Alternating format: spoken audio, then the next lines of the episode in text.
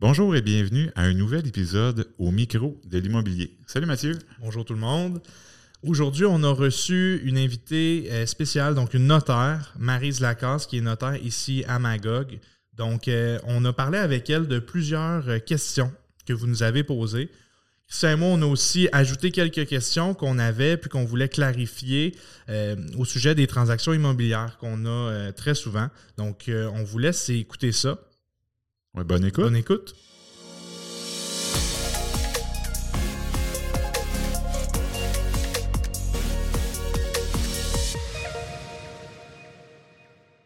merci Marise d'avoir accepté notre invitation aujourd'hui. Mais merci à vous, le plaisir est pour moi. Donc, euh, tu es notaire depuis plusieurs années à Magog. Oui, tout à fait. Alors, euh, ben, si tu veux te présenter un petit peu pour nos auditeurs. Bien, moi, c'est Marise Lacache, je suis notaire depuis 2001. Donc, ça va faire, euh, ben, ça va faire bientôt 22 ans. Et mon rôle, c'est d'accompagner les gens dans des étapes importantes de leur vie. Puis, on intervient en commun avec vous dans ces, dans ces dossiers-là. Bien justement, dans le fond, une fois que la vente elle est finale, euh, le courtier inscripteur va transférer le dossier de vente euh, euh, au, notaire. Mm-hmm. Alors, c'est quoi les étapes qu'un notaire va faire à partir de ce moment-là? À partir de ce moment-là, c'est sûr que nous, on a beaucoup de vérifications à faire. On va faire la vérification des titres, c'est-à-dire toute la chaîne des transactions qui ont eu lieu par le passé, s'assurer que tout a été en conformité euh, dans le dossier. On va vérifier le certificat de localisation pour s'assurer que tout est conforme également à ce niveau-là et d'aviser les gens, ils s'apprêtent à acheter quoi?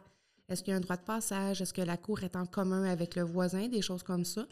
Et euh, on va également euh, vérifier toute la partie des taxes foncières parce que les taxes foncières sont reliées à l'immeuble et non à la personne. Fait que si notre vendeur, ses taxes sont pas payées, mais c'est l'acheteur qui va être responsable si le notaire ne fait pas les vérifications en conséquence. Super. Puis on se fait souvent demander, en fait, les questions qu'on a aujourd'hui, c'est des questions qui nous ont été posées par des auditeurs et ou qu'on se fait poser au quotidien, mm, euh, Christian et moi, dans, notre travail, en fait. Puis il y a souvent des gens qui nous disent à quel moment est-ce que je dois transférer ma mise de fonds. Donc, tu nous as parlé des étapes de vérification de ton mm-hmm. côté l'acheteur, quand est-ce qu'il doit transférer ses fonds pour acheter? Est-ce que c'est le jour ou est-ce qu'il vient. Euh, non. Non? les fonds doivent être transférés 72 heures à l'avance. Puis quand on dit 72 heures, c'est que nous, quand on va signer l'acte de vente, il faut que les fonds soient disponibles. Alors, si la personne nous apporte une traite bancaire, le délai de traitement, il est 72 heures. Un virement, ça va être en 24-48 heures. Donc, c'est pour ça qu'en tant que notaire, compte tenu qu'on ne sait jamais à l'avance si le client va fonctionner par traite bancaire ou par virement, puis c'est personnel à, chacun des notaires comment ils veulent fonctionner, la règle, on y va avec un 72 heures. Moi, par une traite bancaire, un acheteur ne pourrait pas remettre un chèque personnel quelques jours avant la transaction. Si jamais un acheteur voudrait procéder ainsi pour X, Y, Z raison, mais là, le délai va monter à 10 jours ouvrables parce que c'est le délai de compensation bancaire. Il n'y a pas personne qui veut se priver de son argent euh, pendant 10 jours. Donc, on fonctionne. Moi, personnellement, là, je fonctionne par virement bancaire.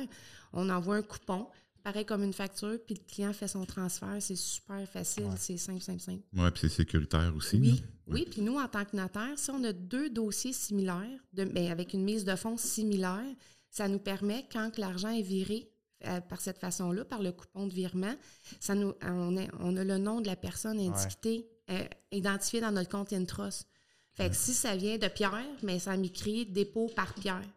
Fait que ça m'évite de le confondre avec un autre euh, dossier ou quoi que ce soit. Donc, c'est super sécuritaire. Oui, parce qu'il peut arriver que la mise de fonds soit la même pour euh, différentes personnes. Ou ne serait-ce que tu fais une transaction, un, un couple de chums, euh, ben, un, couple de chums, une gang de chums, deux amis qui achètent un immeuble en commun, puis ils font une mise de fonds moitié-moitié. Ah oui, c'est un bon point. Le, montant est identique. Fait que là, tu dis, hey, j'ai pas reçu ton transfert, mais les deux de dire, oui, mais mon transfert, il est fait. Alors, avec cette façon-là, ben, on, est, on est en mesure de, retracer. Ouais. Parce que des fois, ça l'arrive. Ça m'est arrivé un client, il avait choisi le mauvais fournisseur. Hum. Puis l'argent n'a pas, pas transité à la bonne place. fait qu'on a pu. Tu sais, ça permet aussi de le récupérer, de retracer le paiement, puis hum. d'aller le rechercher là, pour euh, que le client n'ait pas à payer deux fois. Là. Une autre question, une autre question qu'on avait eue, là, euh, est-ce que les acheteurs et les vendeurs seront, se rencontrent chez le notaire seulement la journée de la transaction? Les vendeurs-acheteurs, oui, mais nous, en tant que notaire, on doit rencontrer l'acheteur préalablement pour lui faire signer ses documents de prêt hypothécaire.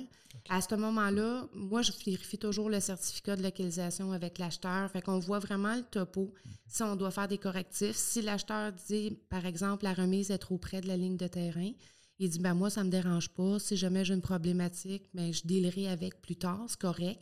Mais au moins, il est déjà avisé au moment où on signe le prêt hypothécaire.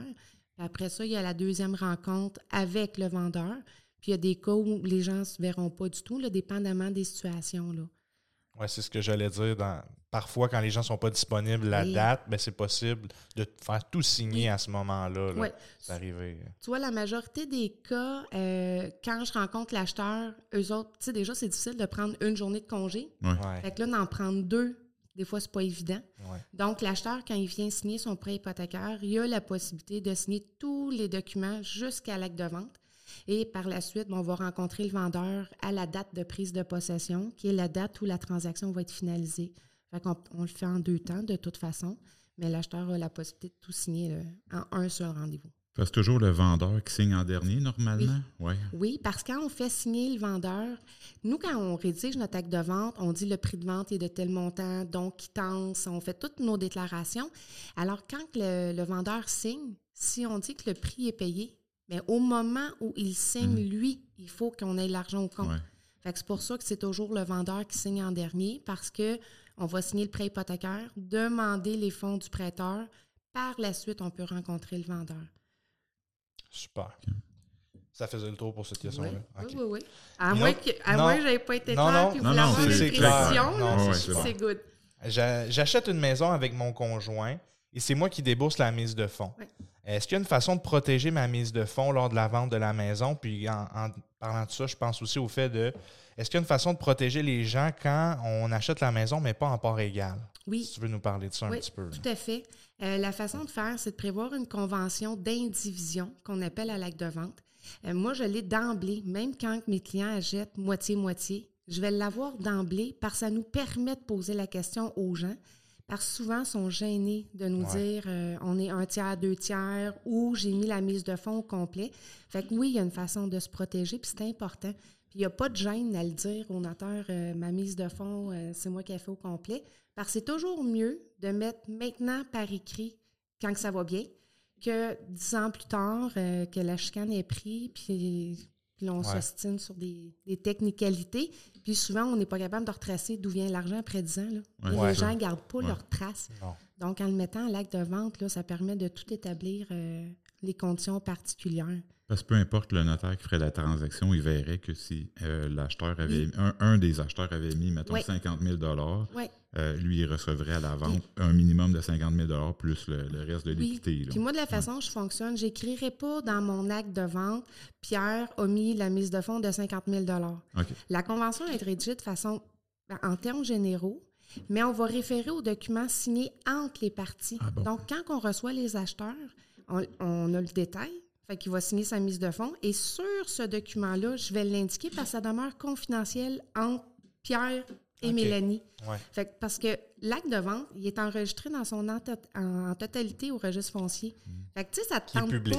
Pour euh, ceux qui ne savent pas, là, on a accès à ces documents-là. Puis, tu sais, ça ne tente pas nécessairement que euh, le voisin euh, s'en aille voir qui a mis la mise de fonds et à, quel montant. Pas nécessaire. c'est ça. Tu veux garder une intimité, puis c'est correct.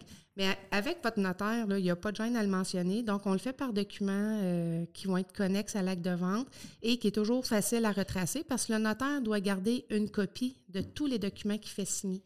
Fait si jamais les parties perdent la feuille en question, ben on a toujours l'original dans notre dossier. Là. OK. Puis pour ceux qui connaissent un peu moins le, terme d'indivision, qu'est-ce que ça veut dire? C'est le fait de le, mettre de façon imagée, là. Mm-hmm. Vous achetez 50-50, mais on ne peut pas dire que monsieur est propriétaire du sous-sol puis que madame est propriétaire de la cuisine. OK? en indivision, c'est que chacun est propriétaire dans la totalité, mais dans une proportion. c'est, tout simplement, c'est une globalité en, en, indivision. Donc, chacun a sa part à lui, mais chacun est responsable de la totalité au niveau de la propriété. Puis, est-ce que ça voudrait dire que, mettons, un conjoint ou un ex-conjoint, euh, à un moment donné, ne pourrait pas vendre sa part à quelqu'un d'autre sans le consentement de... Non, il y a des règles. Euh, il y a des règles. Puis oui, il y a des moyens de. On peut, on peut publier un avis d'adresse qui permet de retirer. Si jamais il y a un petit coup bas qui se fait, de dire qu'on vend sans aviser notre couple on parle de conjoint, là, mais ça peut être copropriétaire. Oui, Ami, ben, partner. Oui, euh, Souvent, en pratique, quand les, le couple achète, mais quand c'est un couple qui achète, souvent, on ne publiera pas d'avis d'adresse parce que si un document qui est acheminé, ben, vous restez à la même adresse. L'autre va le savoir. Mais quand tu achètes avec ton chum de gars, mm. euh, ou un frère, une soeur, peu importe, quelqu'un qui n'est pas ton conjoint, ben, c'est important, l'avis d'adresse, ben pour être capable d'aviser s'il n'y a pas une hypothèque légale du ministère du Revenu ou euh, qui a vendu à un étranger. Puis là, tu te ramasses euh, copropriétaire avec quelqu'un que tu n'as pas choisi. Non. Tu c'est pas l'idéal, Mais tantôt, quand on parlait d'indivision, de mise de fonds, là, souvent l'exemple que je vais donner, euh, la, convention d'indivision va, va prévoir le maintenant, le jour 1 de la signature, et pour le futur aussi. Si jamais vous êtes propriétaire 50-50, puis qu'il y en a un des deux qui va contribuer au-delà de sa part, mais avec la convention d'indivision, moi, je mentionne que si on veut être remboursé de ce montant-là, il faut le prévoir. Avec l'exemple que je donne, puis là, ben, l'exemple que je donne tout le temps, c'est le fameux spa. Okay. Fait que là, Christian, t'es bien fin. C'est la fête de ta blonde. Puis là, tu dis, hey, moi, je fais un cadeau, j'y achète un spa, on met ça à la maison. Puis là, cinq ans plus tard, vous vous séparez. Mais on n'a pas de document écrit. Fait que là, de Christian, tu dis, ben là, moi, euh, le spa, là, il a coûté 10 000. Fait que Marie-Claude, tu m'en dois la moitié. Fait que tu me dois 5 000. Si ça n'a pas été convenu au moment où le spa a été installé, moi, dans ma convention, ça dit d'emblée que c'est un don le cadeau que tu fais parce que tu l'aimes bien ne viendra pas un prêt ou un avance au moment de la séparation ou d'une discorde. Fait, que la convention, quand je disais, elle est faite en généralité, mm-hmm. mais on va venir prévoir aussi le futur pour protéger dans l'évolution euh, de la relation puis de la détention de la propriété. Super. Good. Peux-tu y aller? Je pense que c'est à toi. Bon, ben, une autre euh, question qu'on avait, c'est je suis au courant qu'en achetant une maison, il y a la taxe de bienvenue. Ben, on la surnomme taxe de bienvenue, mais c'est la taxe de mutation. Est-ce que c'est euh, payé directement chez le notaire, ça? Non, euh? pas du tout. Quand les gens vont venir signer chez le notaire, ils vont connaître leur montant, mais ils vont recevoir la facture éventuellement par la municipalité. Puis à partir du moment où ils vont la recevoir, ils ont un mois pour la payer et c'est un seul paiement. Si le client veut l'échelonner, ben, il y aura des frais avec la municipalité, tout simplement.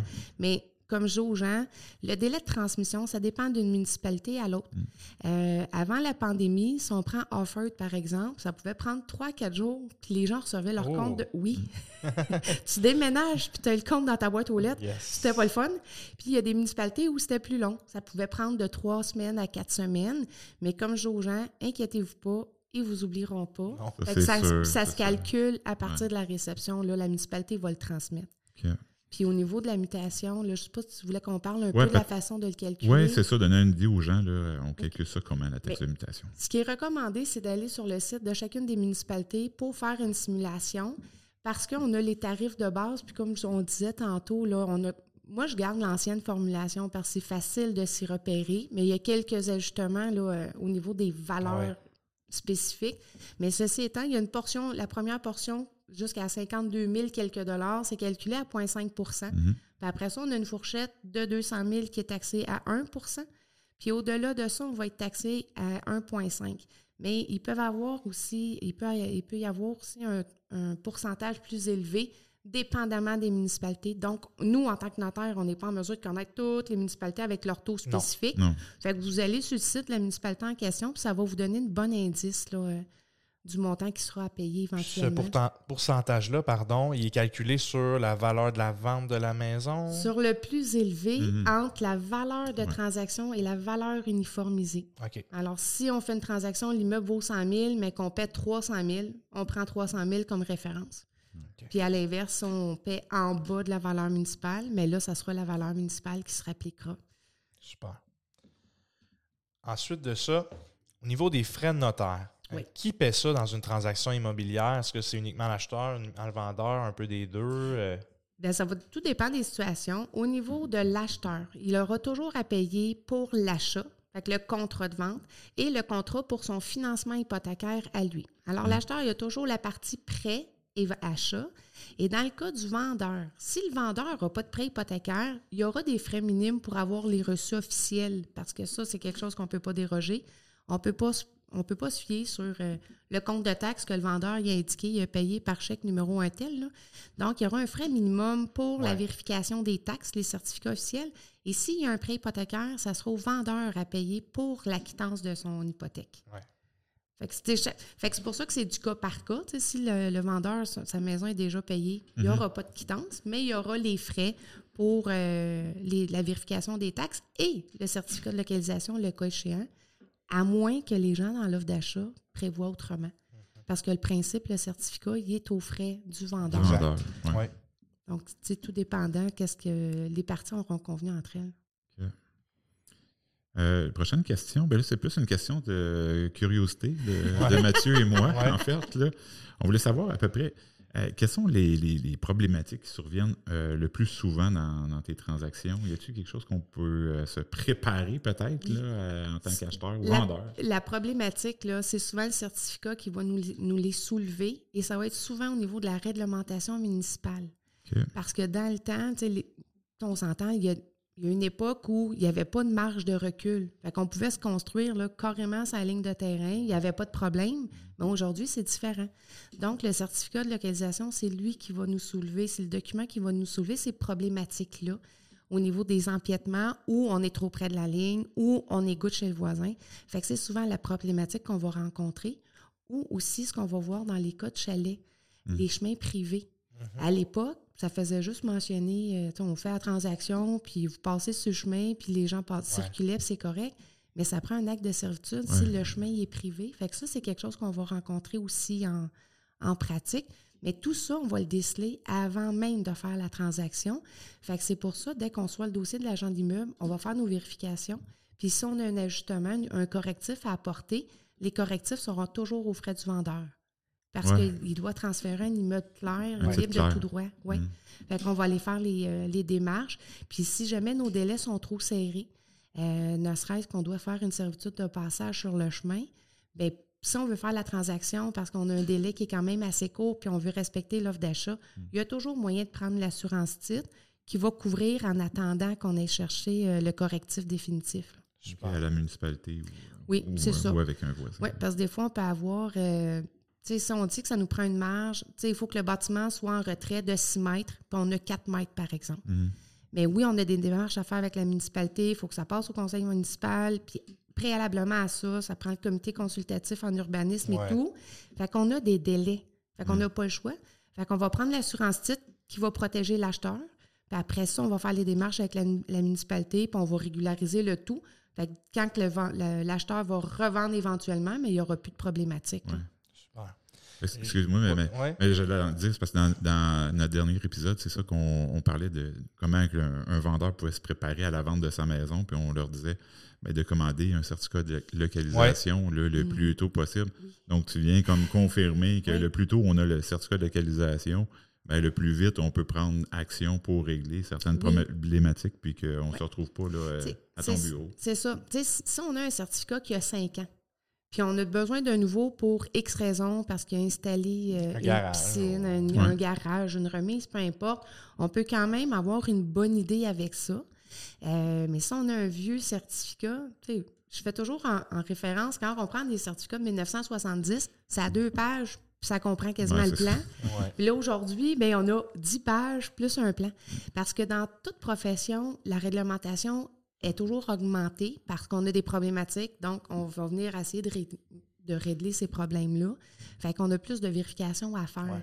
Fait que, dépendamment de l'âge du certificat, ben s'il est récent, on a une bonne idée. s'il est trop vieux, ben mais ça va être c'est le point de départ parce que le certificat va servir pour les, les, ben, les, bâtiments sur le terrain. Ouais. Fait que, ça nous donne une bonne photo. après ça, on est en mesure de d'aviser les gens de au niveau de, de qu'est-ce qu'ils ont à vérifier et à faire attention. Super. J'ai une question par rapport à ça. Dis-moi si tu veux t'embarquer là-dedans. Euh, sois bien à l'aise. J'ai un vendeur, en fait, là, euh, à qui on a conclu une transaction. Puis, euh, la date de signature de l'acte de vente, la date de prise de possession était six mois plus tard. Pour lui, c'était une grande peur que les acheteurs changent d'idée et ou ne se présente pas chez, chez le notaire. Mm. On parle de problématiques. Est-ce que c'est le genre de choses que tu as déjà vécu? Oui. Oui, ouais, puis c'est quand les gens, euh, ça l'arrive, là, qui font leur signature d'offre d'achat en septembre, puis c'est une prise de possession en juillet suivant, il n'y a pas d'inquiétude. À partir du moment où l'offre est signée, puis que toutes les conditions sont rencontrées, l'offre est finale. comme je dis aux gens, vous n'avez pas le choix de signer. S'ils se présentent à mon bureau et qu'ils ne veulent pas signer, ben, je ne peux pas les obliger, sauf qu'il y a des mécanismes pour protéger les deux parties. que ce soit l'acheteur ou le vendeur qui refuse de signer, on peut régulariser avec un acte, un jugement en passation de titre.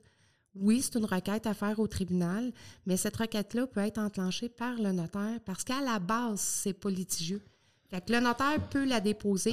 Puis si les parties, s'il y en a une des deux qui est en mesure d'invoquer un dol ou quoi que ce soit, qui devient contentieux, là, on va se retirer, ça sera un avocat, mais c'est pas. Euh, non. Il existe des protections. Oui, oui, oui, il y a des mécanismes. C'est sûr que c'est pas le fun de dire qu'il faut que tu prennes une requête pour aller chercher un jugement, mais ça se fait. Mais c'est en pratique, je l'ai vu. De mon côté, là, je l'ai vu deux fois. Euh, la requête en passation ah de titre, je l'ai vu deux fois. Puis il y en a. Puis la troisième qui aurait pu avoir eu lieu, c'est le vendeur qui ne voulait pas signer parce que il a mis sa maison à vendre avec un agent. Puis je pense que ça a pris deux semaines, une visite, un offre d'achat. Fait que lui, il estimait qu'il payait trop cher la commission. Ben. OK. Ouais, il n'était pas d'accord avec la commission de l'agent. Fait que je dis, mais c'est pas, c'est pas du ressort de l'acheteur. L'acheteur, il n'y a rien à voir là-dedans. Puis j'ai avisé mon vendeur, mais c'est correct. Si vous ne voulez pas signer, je ne peux pas vous obliger. Mais voici à quoi vous vous soumettez, puis à, quoi vous allez faire face éventuellement, puis vous allez perdre pareil. Mm-hmm. Parce que l'acheteur, il était il était pour rien là-dedans. Fait que mon vendeur, il a signé. Fait qu'on n'a pas eu besoin. Souvent, quand les gens sont bien conseillés sur euh, les conséquences de leur refus et mhm. tout, ben ils vont peser le pour et le contre, puis ils vont finir, euh, ben, ils vont finir par signer. ils vont reconnaître. Après ça, c'est comme on dit, il hein, faut avaler notre pelule, puis après ça, ben, on passe au suivant. Mhm. OK. Ensuite de ça, on a parlé à plusieurs reprises du certificat de localisation il y a quelque chose euh, qui, je ne sais pas si c'est récent, mais maintenant, on entend souvent qu'un certificat de localisation doit dater de moins de 10 ans pour pouvoir faire une transaction immobilière. Je crois que ce n'était pas le cas il y a euh, quelques années. Si tu veux nous expliquer pourquoi, puis euh, à quoi ça sert maintenant d'avoir un certificat vraiment. Le délai de 10 ans, il est exigé par le SCHL. Donc, quand les gens achètent avec moins de 5% de mise de fonds. Moins de 20 euh, Moins de 20 entre 5 et 20% de mise de fonds. La SCHL va embarquer dans le dossier à titre d'assureur de prêt et eux vont exiger des certificats de moins de 10 ans. Le pourquoi de ça, tantôt on a parlé un peu, la réglementation municipale, c'est quand même un volet qui est toujours en changement. Fait que ça nous permet de, s'assurer que la propriété est conforme et qu'on n'aura pas d'avis de ne serait-ce que de démolition, parce que ça, c'est pas, pas plaisant à recevoir. Alors, c'est jamais, c'est pas le note. Ben, Légalement, ce n'est pas le notaire qui l'exige, sauf que pratico-pratique, oui, parce qu'on doit se conformer aux règles des prêteurs hypothécaires et tout ça. Puis encore là, si on dit un certificat de moins de 10 ans, notre certificat a 12 ans. Si c'est vraiment une exigence du prêteur, puis que le vendeur déclare qu'il y a eu zéro changement, on peut y aller avec l'assurance titre. Parce qu'on s'entend, on a un deux ans de, délai d'expiration. ça pourrait être six mois même. Oui, euh, oui. fait qu'on peut y aller avec une assurance titre en autant qu'on ait déjà toutes les informations. c'est sûr que si on a un certificat de 79, ben, on en fait faire un nouveau. Oui, c'est ça. Mais si on a un petit délai, ben, on peut y aller avec l'assurance titre. J'ai déjà eu un cas où l'acheteur était pour déplacer la maison ou la lever puis refaire une fondation. Fait que la maison aurait certainement bougé un peu. Ben, Donc le prêteur avait euh, autorisé de, garder l'ancien. De garder l'ancien puis d'en faire un nouveau quand ça euh, serait, les travaux seraient complétés. on s'entend. Là, ça, c'est le règle qu'ils vont nous donner d'emblée, mm. mais dans un cas particulier, mais comme tu as vécu, on en mm. parle avec le prêteur, puis euh, on, on, se fait donner une autorisation, puis on peut fonctionner. là ne serait-ce qu'il veut faire un agrandissement. tu vas faire un certificat, puis le mois d'après, il est plus bon. Oui, c'est ça. ça, ça donne. Mais ça donne pas grand-chose. Il y a toujours moyen de s'organiser là, puis protéger tout le monde dans tout ça. On avait une dernière question, ou peut-être que Mathieu en aura d'autres, mais euh, si nous achetons une maison, est-ce vraiment nécessaire d'avoir un testament? Hmm. je connais la réponse, mais je te laisse. La, la question qui tue. Oui, c'est important, peu importe la situation. Euh, dans le sens où vous achetez conjoint avec votre partenaire de vie. Marié, pas marié, ça va en prendre un testament. Parce que souvent, les gens sont sur l'impression Ah, bon, on est marié ou ça fait 20 ans qu'on est ensemble, on est considéré comme conjoint au niveau du gouvernement. Bien oui, le gouvernement a ses règles, mais mhm. au niveau de la propriété, non. Alors, si jamais un des deux décède, il peut avoir des conséquences financières importantes, ne serait-ce que euh, des enfants mineurs ou si on est conjoint de fait, bien là, on va devenir copropriétaire avec la belle famille. Fait ça peut être bien gentil, là, on, les adore mhm. tous, là, mais quand on parle d'argent, c'est un petit peu difficile. Donc, par testament, ça va vous permettre que vos volontés soient respectées, que l'immeuble soit transféré correctement. Puis si on a des enfants mineurs, bien, on évite plein d'autorisations judiciaires. Fait que le testament, souvent les gens vont dire Ah, j'ai pas les moyens. Mais ça coûte moins cher faire un testament devant notaire que décéder sans testament. Ou ne serait-ce qu'un testament fait à la maison, bien, il faut faire une requête en vérification. Fait quand on parle de requête, il faut aller devant le tribunal. Fait en partant, là, juste ça, juste les frais de dépôt, d'ouverture à la cour, c'est environ 250 Puis un testament notarié, dépendamment des notaires, mais on parle entre un 400 600 dans un testament standard. On ne parle pas de testament fiduciaire. Mais tu sais, ça vaut l'investissement, et ça protège tout le monde. Très important. Yes. Ben merci beaucoup, euh, Marise. Euh, on aura certainement l'occasion de, refaire d'autres épisodes avec toi euh, sur d'autres sujets au niveau du notariat. Ben, ça va me faire plaisir.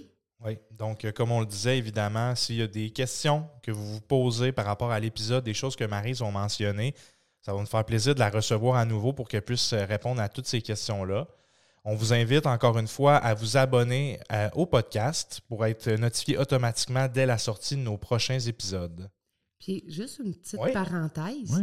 Si vos auditeurs ont des questions, ils peuvent vous les transmettre, puis à la limite, là, vous m'appelez, puis on s'échange par courriel, puis ça va me faire plaisir. Là, parce que c'est sûr qu'on ne peut pas couvrir toutes les situations particulières, mm.